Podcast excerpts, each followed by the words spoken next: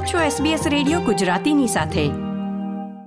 વડોદરાના કલેક્ટરથી લઈ ગુજરાત સરકારમાં યુવા, સંસ્કૃતિ અને રમત વિભાગના સચિવ તરીકે વહીવટની ઉચ્ચ કક્ષાએ કાર્ય કરનાર ભગ્યેશભાઈ ઝા સાહિત્યમાં કૃષ્ણ કવિ તરીકે ઓળખાય છે. જો કે ટેબ્લેટને અજવાળે પાનબાઈ જેવા નિબંધ સંગ્રહો પણ તેમણે લખ્યા છે. કૃષ્ણને મોડર્ન જીવનમાં ઉતારવાની ચાવી જાણે તેમની પાસે જ હોય તેવું જણાય છે.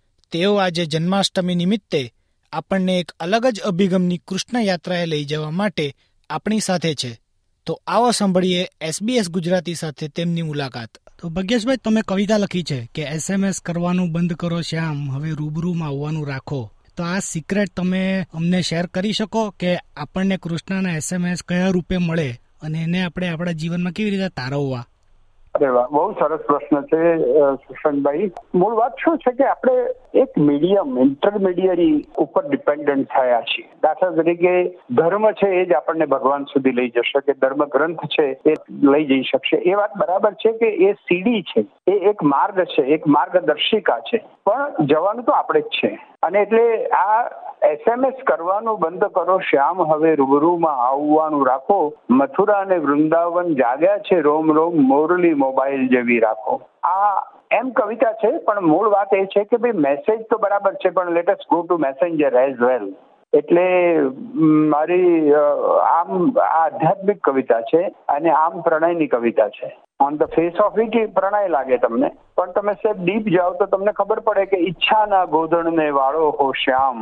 હવે માખણને ફેટ ફ્રી રાખો એસએમએસ કરવાનું બંધ કરો, શ્યામ. હવે રૂબરૂમાં આવવાનું રાખો.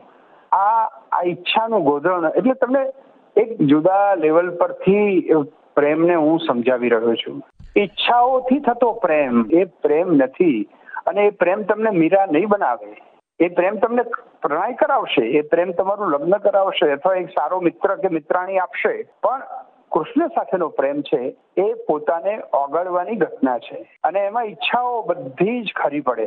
ત્યારે તમે મળો છો. જ્યારે એસએમએસ ભૂસાઈ જાય અને તમે રૂબરૂ મળો છો. એ એ મીરા ઘટના અમારા મનમાં છે. અને એટલા માટે હું કહું છું કે ભાઈ તમે મીરાની જેમ મને મળજો. મારી બીજી કવિતા છે. મેં હું જ્યારે ચિત્તોડગઢ હતો ઇલેક્શનના કામમાં, ત્યારે મેં કૃષ્ણના ત્યાં મીરાનું મંદિર પણ છે ને કૃષ્ણનું ત્યાં મૂર્તિ છે. એટલે કૃષ્ણને મેં પૂછેલું કે ભાઈ તમે યાર સંભવાની યુગે યુગે કહી અને પછી તમે તો આવ્યા નહીં. તો પછી કૃષ્ણએ જવાબ આપ્યો. મેં કવિતામાં લખ્યો કે હું તો આર પાર આસપાસ અઢળક ઊભો છું. આર પાર આસપાસ અઢળક ઊભો છું. તમે પાછા વળીને મને કળજો. તમે મીરાની જેમ મને મળજો. તમે મને મીરાની જેમ મળો. એટલે મૂળ વાત જે આપણી તડપણ છે ઈશ્વરને મળવાની, ઈશ્વરને શોધવાની, ઈશ્વરને જાણવાની, આ વાત જુદા જુદા માધ્યમોથી કવિઓ કહેતા રહ્યા છે. ઉપનિષદના કવિએ કંઈક જુદી રીતે કહ્યું. નરસિંહ મહેતાએ એનાથી જુદી રીતે એક હતું શ્રી એમ કહ્યું. મીરાએ મેરે તો ગિરધર ગોપાર એમ કહ્યું. અને આપણે આ એકદમ એકવીસમી સદીમાં આપણે આવી રીતે કહીએ છીએ કે આ એસએમએસ છે. એસએમએસ છે એ જે મીડિયમ. મારે તો તારી સાથે વાત કરવી છે. મારે તો તને મળવું છે. હવે બરાબર છે. મીડિયમ બહુ થયું ભાઈ. હવે આપણે રૂબરૂ મળવું જોઈએ. આ આ આ ખેવના છે. આ કવિતાનું હાર્દ છે. આ કવિતાની તડપણ છે. આ કવિતાનો ધ્યેય છે જે અંતતો ગતવા જીવનનો ધ્યેય બને છે. ભગવદ્ ગીતા લગભગ સાતસો શ્લોક છે અને એકદમ કોન્સન્ટ્રેટેડ ફિલોસોફી છે. એક એક શ્લોક પર કદાચ આખું એક પુસ્તક લખવું હોય તો લખાય. ઘણા વિદ્વાનો એવું કહે છે. તમે એકવાર એવું કીધું હતું એકાદ તમારા પ્રવચનમાં કે તો it's a handbook of a manager તો મેનેજમેન્ટ કે મેનેજર માટે એક શ્લોક ગીતાનો કે જે માસ્ટર કી જેવો હોય, તો એ કયો શ્લોક હોઈ શકે અને કઈ રીતે? આમ તો ઘણા છે, પણ હું અઢારમાં અધ્યાયનો એક શ્લોક હંમેશા મેનેજમેન્ટ કોર્સમાં કહેતો હોઉં છું. તો એ છે, અધિષ્ઠાનમ તથા કરતા કરણમ ચ પૃથક વિદમ વિવિધશ્ચ તથા ચેષ્ટા દૈવમ તત્રાર્થ પંચકમ. આ દુનિયાના પાંચ તત્વો છે, એક અધિષ્ઠાનમ, એટલે તમારું કોન્ટેક્ટ શું છે? કરતા એટલે તમે કોણ છો? કર્ણમ એટલે કઈ ટેકનોલોજી છે? અને વિવિધાશ્ચર્ય તથા ચેષ્ટા what is your mindset at the time of performance અને અનફોર્સિએબલ ફેક્ટર્સ આ પાંચ વસ્તુઓ છે. એ પાંચ વસ્તુઓમાં તમે ક્યાંક ને ક્યાંક ઈશ્વરને જોડીને જો કામ કરો, અધિષ્ઠાન, આ કોન્ટેક્સ્ટ મને જે કોન્ટેક્સ્ટ હું ઓસ્ટ્રેલિયામાં છું, તો આ ભગવાને મને મોકલ્યો છે. મને આ મને આ ભગવાને કામ સોંપ્યું છે. આ ભાવ લાવો તમે. અધિષ્ઠાનને તમે દૈવી કરી દો. તમે કરતા છો તો તમે માનો કે હું અર્જુન છું. હું કૃષ્ણ છું.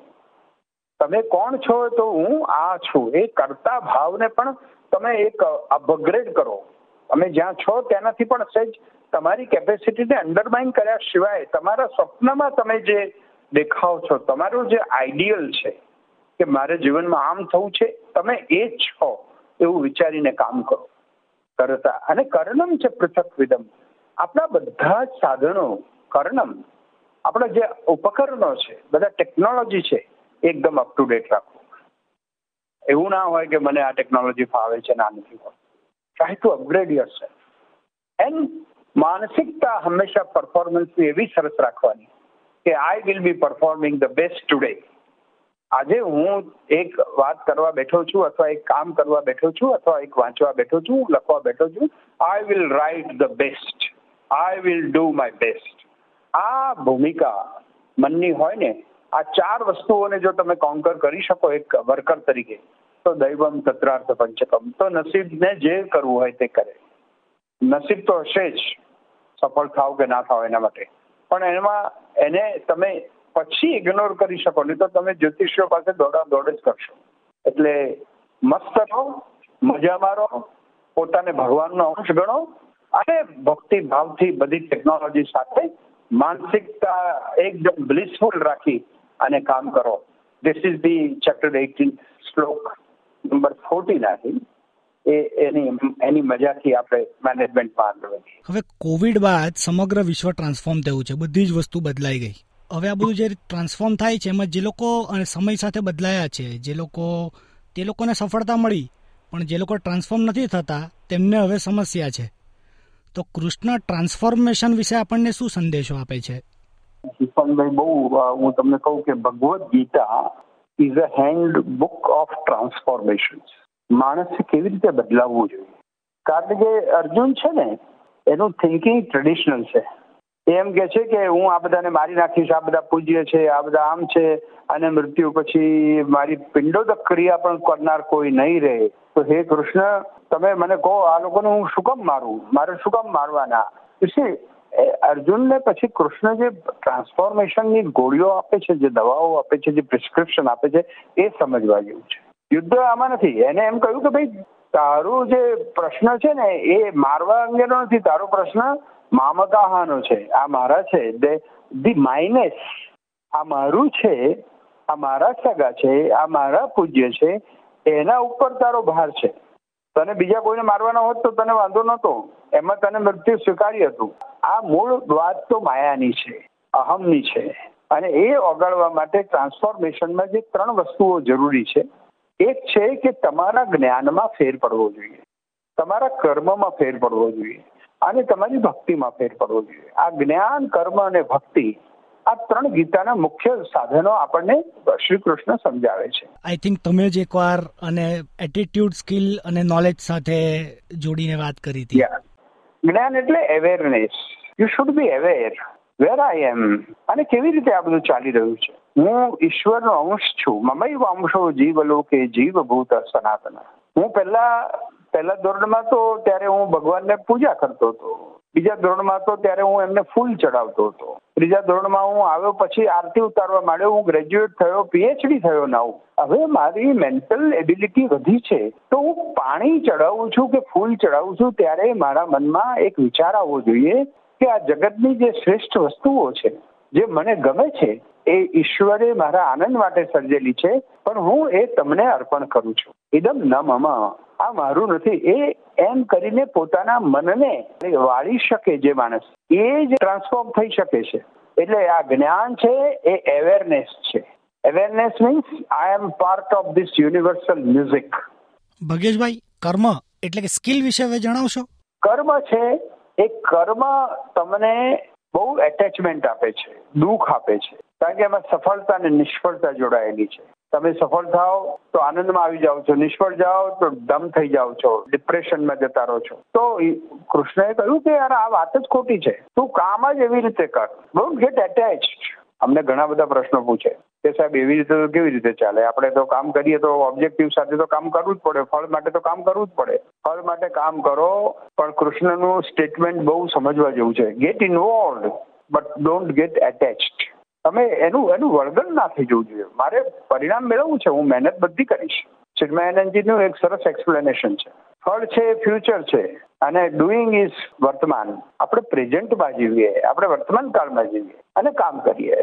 કર્મના અનેક સિદ્ધાંતો એમને સમજાવે. યોગમાં કર્મ શું કૌશલ? તમે જે કામ કરો એમાં બહુ કુશળ બનો. તમે એકદમ પરફેક્ટ થાઓ. અને નહીં કલ્યાણ કૃત કશ્ચિત દુર્ગતિ તાત ગચ્છતી છઠ્ઠા અધ્યાયમાં એવું કહ્યું કે ભાઈ તું સારું કામ કરતો હોય ને તો તારે બહુ આશા એટલા માટે નથી રાખવાની કે કોઈ સારો કામની દુર્ગતિ થતી જ નથી. એનું પરિણામ ક્યાંક ને ક્યાંક તો મળે જ છે.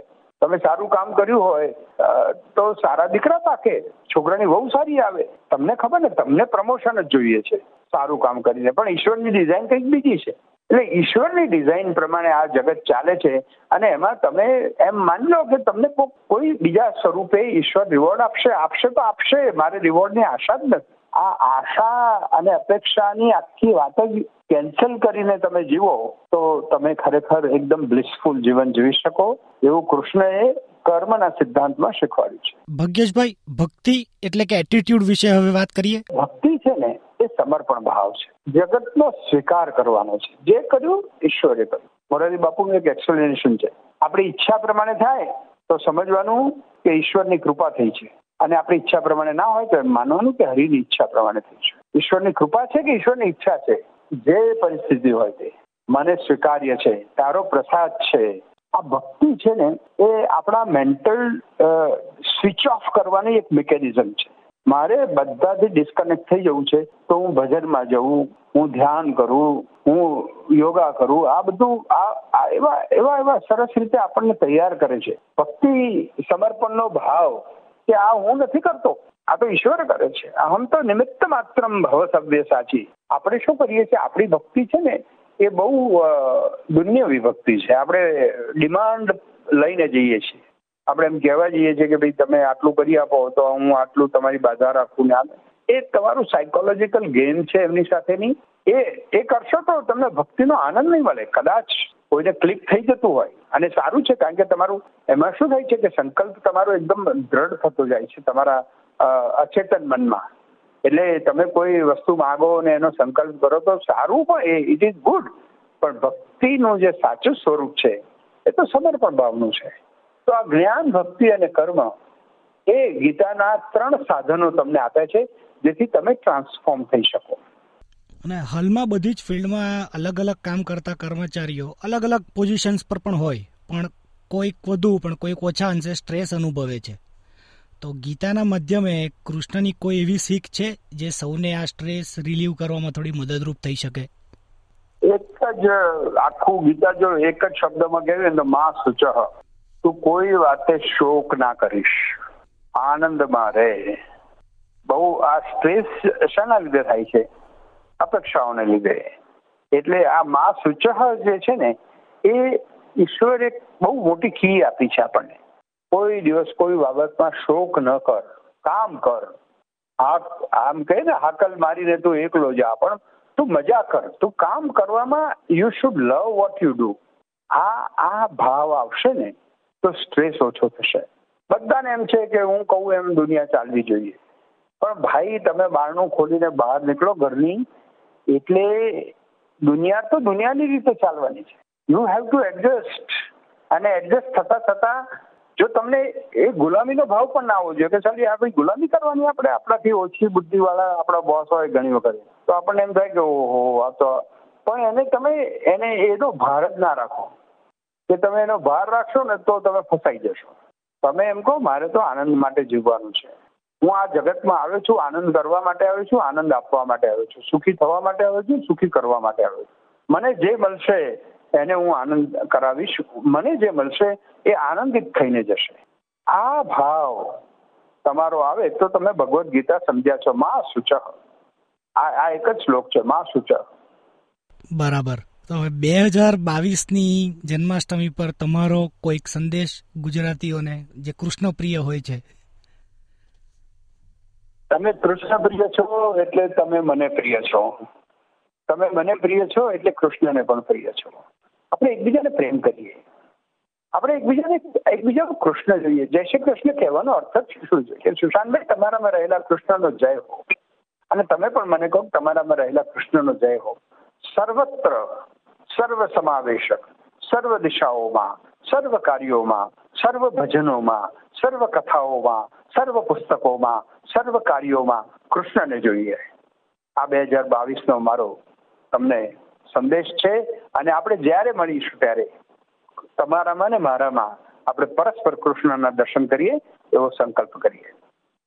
થેન્ક યુ ભાગ્યેશભાઈ તમારા સમય માટે. માય પ્લેઝર આ પ્રકારની વધુ માહિતી મેળવવા માંગો છો અમને સાંભળી શકશો Apple podcast Google podcast Spotify કે જ્યાં પણ તમે તમારા પોડકાસ્ટ મેળવતા હોવ.